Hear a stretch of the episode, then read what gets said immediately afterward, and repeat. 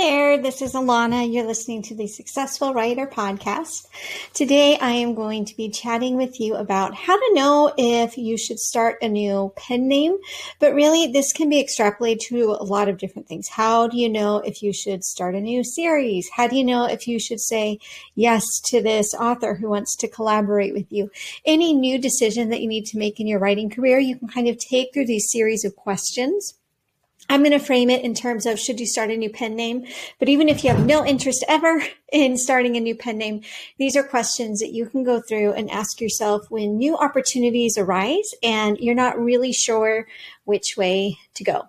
So I think one of the most important questions to ask is, is this going to take you closer to your goals? So picture where you want to be in three to five years. And then is saying yes to this pen name or to this opportunity going to get you closer to your goals. And I encourage you to think about your goals in a broad, holistic sense, not just in a dollar amount. Like, I want to be making $80,000 a year. That's great, but that's not the only thing we're talking about here. There's lots of ways to make $80,000 a year. Not all of them have to do with starting a new pen name. So a better question would be, okay, I want to be making this much money. Will starting a new pen name help me get there? I want to be maybe I want to have this sense of satisfaction, right? Can you picture, you know, your wall of books behind you? And do you picture multiple pen names in multiple series? That kind of thing. Does this fit in with your vision of the future that you want? And some of that does have to do with how simple or complicated you want things to get. Adding a new pen name is more than just writing books in a new genre. It's starting to market. It's starting over not totally from scratch because you have all the experience, but in terms of audience and things like that, it's starting over. So that's another question to ask yourself is what is the cost of saying yes to this? Is it going to cost things like a lot of creative energy? Is it going to cost a lot to maintain, right? Think about an entire new website, an entire new newsletter list and not only the financial expenses involved with maintaining those, but just the mental energy and the time it takes to keep track of multiple platforms and things like that. So that's another question. Is it worth, worth all of the cost? And we're talking about financial cost, time cost, as well as just the energy and the mental energy cost of maintaining two separate pen names. And then when you ask yourself, you know, what's it going to cost me? You also need to ask yourself, what am I going to gain from this? And so we need to think about what we're getting out of it, not just in terms of money, like we talked about. That's for sure part of it. But also, are you going to get other things besides just money, right? Most of us can look at a genre that sells better than the one we're currently writing in. That doesn't mean we're all going to jump ship and write in that genre right? So you need to ask yourself, am I also going to feel creatively fulfilled doing this? Is this going to be something that builds up my energy or is this just going to be a huge energetic drain? Those are things to ask yourself in addition to just the financial component. Sometimes you can do something that doesn't make much sense financially, but still has benefits. Great example is last year I wrote two books for authors. I had them up I didn't do a ton in terms of like marketing them. They didn't sell too great. They were messing up my also-bought, so I took them down.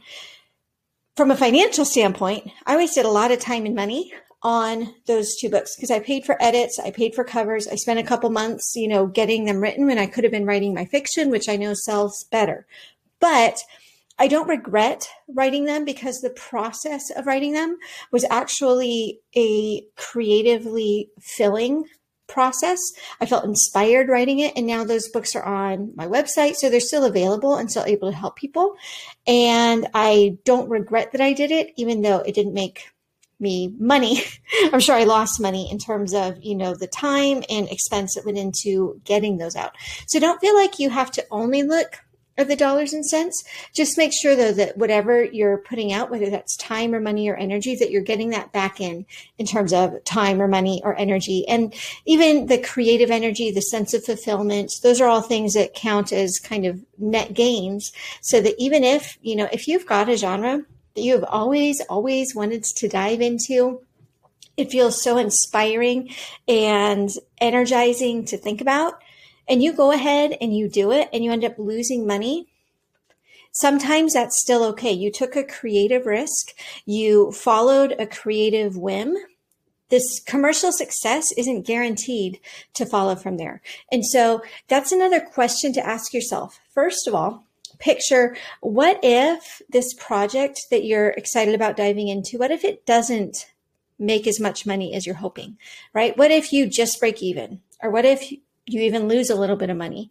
Is it still going to be worth it by the other things that you gain out of it in terms of the creative fulfillment or the satisfaction or the challenge, right? And sometimes it's still going to make sense to dive into that and know that even if you don't make your money back, you still took a creative chance and had a lot of fun doing it.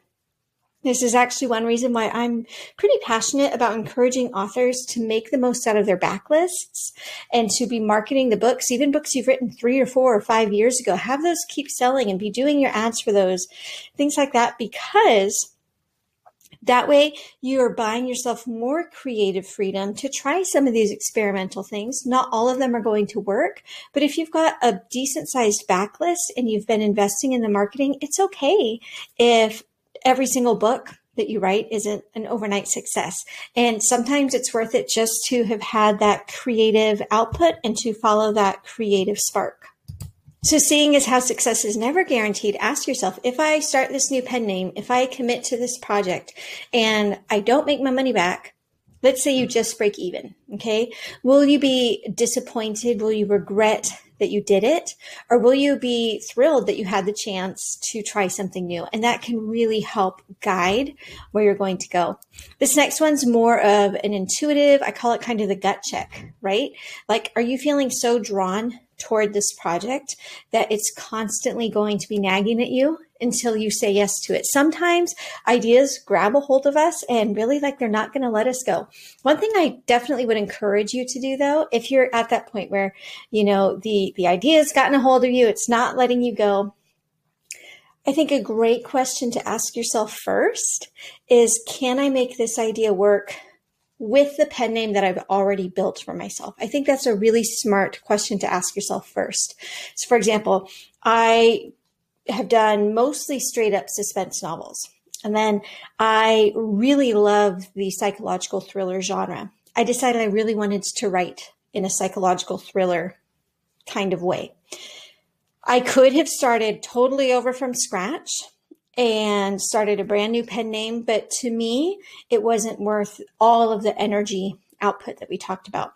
So what I ended up doing is I found a way to work that, work the things that I loved about that genre into the books that I already am writing and am already known for. All right. So I've got a couple standalones that are more thriller in tone. They have a lot of the same kind of hallmarks of the psychological thrillers but they still fit into my branding as a Christian suspense novelist, right? So I think that's a really smart question to ask yourself. If you're just feeling drawn toward writing something different than what you've written before, ask yourself, is there a way that I can get this same degree of creative fulfillment while working within the confines of what I've already got? And sometimes the answer is going to be yes. And then if you don't want to, you don't have to start totally over with a new pen name? Sometimes the answer is going to be no. And that's where you need to ask yourself some of these other questions. But don't forget that just gut check. And I think a really great way to frame the question to yourself is how disappointed will I be if this does not work out? All right. And usually your knee jerk reaction to that question is going to tell you how strongly you're holding on to it. And when I say it doesn't work out, I'm not talking about whether it makes you money. I'm talking about if you don't do this, how disappointed are you? If you tell yourself, if you put on your publisher hat and say, you know what? No, we have too much on our plate. We're not adding another pen name to the list. You're not writing this new thing. How disappointed are you?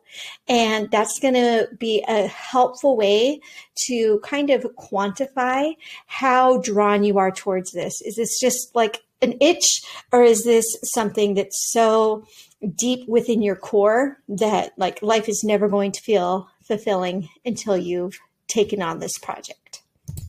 So, real quick recap the questions that can help influence your decision about starting a new pen name or not. How much energy is it going to take to maintain? I'm talking about time energy, financial energy, creative energy. Are you getting currency back? Are you getting creative fulfillment, inspiration, money, right? Are you getting rewarded for doing this? Even if you aren't rewarded, is this still something that you want to pursue?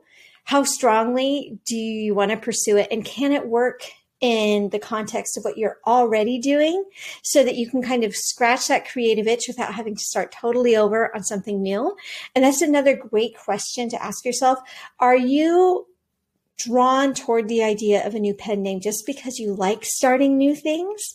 And if that's the mm. case, it might be such a strong case of shiny object syndrome that for you, it's less about this specific pen name and more about something new. And so in that case, again, the question is, can you scratch that same itch working with what you've already got? So maybe you don't need a whole new pen name. Maybe you just need a new series or something like that. So those are all of the kind of questions that you can ask yourself. It's fun and exciting to start new things, but it's also a lot of energy and work to maintain.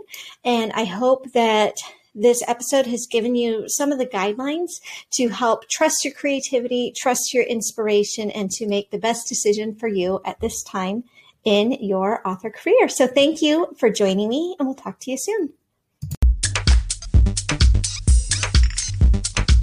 You've been listening to the Successful Writer podcast. If you want some help with your Amazon ads and don't know where to start, you can get the Amazon Ads Starter Kit for free when you sign up at courses.alanaterry.com slash kit. This will give you everything you need to get your ads running in 30 minutes or less when you sign up for free at courses.alanaterry.com slash kit for your Amazon Ads Starter Kit today.